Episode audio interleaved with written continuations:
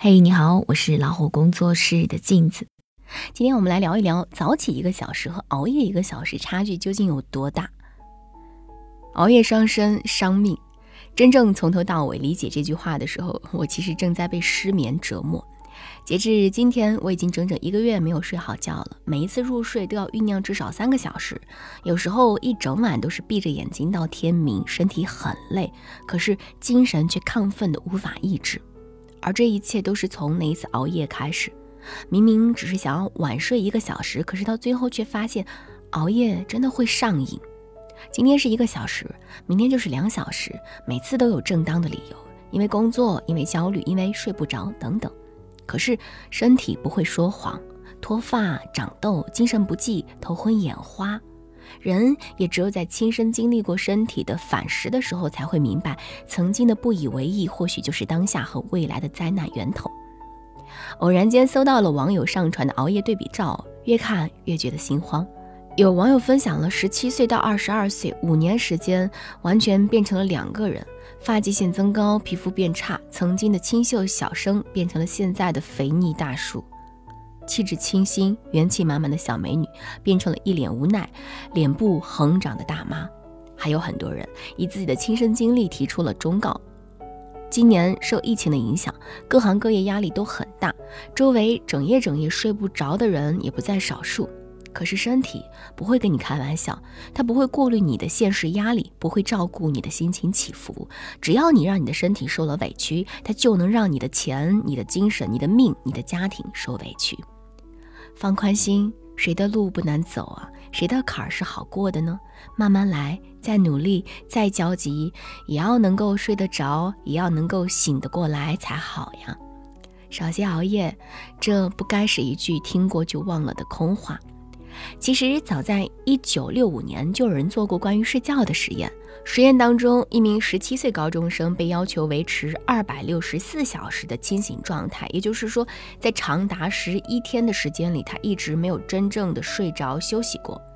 在第二天的时候，其实他的眼睛就已经无法聚焦，触觉也不太灵敏，无法触碰东西。第三天，他的情绪变得喜怒无常，尤其暴躁，肢体动作也非常奇怪，无法协调。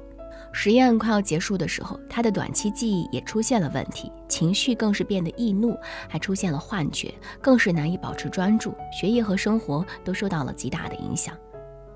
人体是一个精密的仪器，成年人每天需要七到八小时的睡眠，青少年呢则大约需要十小时。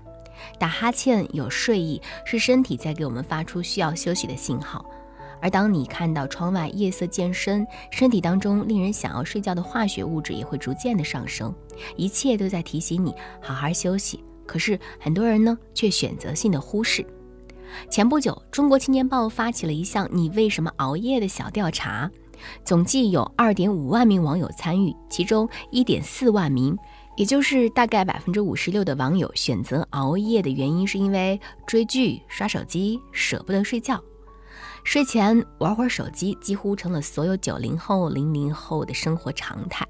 有些人说，我又不是连续一天一夜不睡觉，只不过每天少睡了一到两个小时，不碍事的。美国国家科学院院刊曾经有一项研究发现，每晚睡眠时间不足六小时，持续一周，人体就会有七百一十一种基因的功能会发生改变。事实上，连续两星期每天少睡两小时和连续四十八小时不睡觉所造成的危害是一样大的，并且长期睡眠不足需要的恢复时间比偶尔通宵要多得多。年轻可以醒着拼，可再过几年身体还有拼和闹的资本吗？知乎上有一个话题问你是怎么变得自律的，有一个获得高赞的回答说，自律的第一步是早起。欧洲心理学家有过发现，在早起的人的潜意识当中，每天的可支配时间是要更长一些的；而相对的是，在晚起者的潜意识当中，每天则要变得短了很多。日本厚生劳动省也曾经以四百四十名职员为研究对象，做了一项关于早睡早起和夜猫子的精神抑郁度自我判断的问卷调查。除此之外呢，科研人员还分别测量了被研究对象上班和回家时唾液当中皮质醇的指标。最后的分析结果发现，早睡早起的人，唾液当中皮质醇指标较低，他们的精神抑郁度也较低。说白了，就是习惯早起的人比习惯熬夜的人精神压力更小，健康程度也会更高。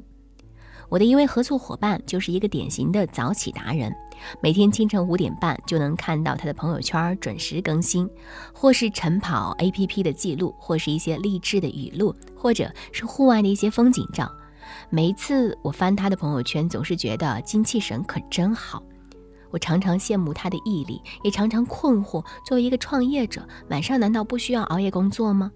他是这样说的：“如果不是特别紧急的工作，早上做和熬夜做都是一样的，我还能睡个好觉，何必要特地熬夜呢？毕竟努力又不是为了自我感动。”的确，很多人的熬夜都是在消耗时间，哪怕真的需要加班工作，也可以选择早起。只是很多人既低估了熬夜的危害性，也高估了早起的困难性。网上看到过这样一句话：早起不是为了多工作一个小时，而是为了用最好的状态开始清醒的十七个小时。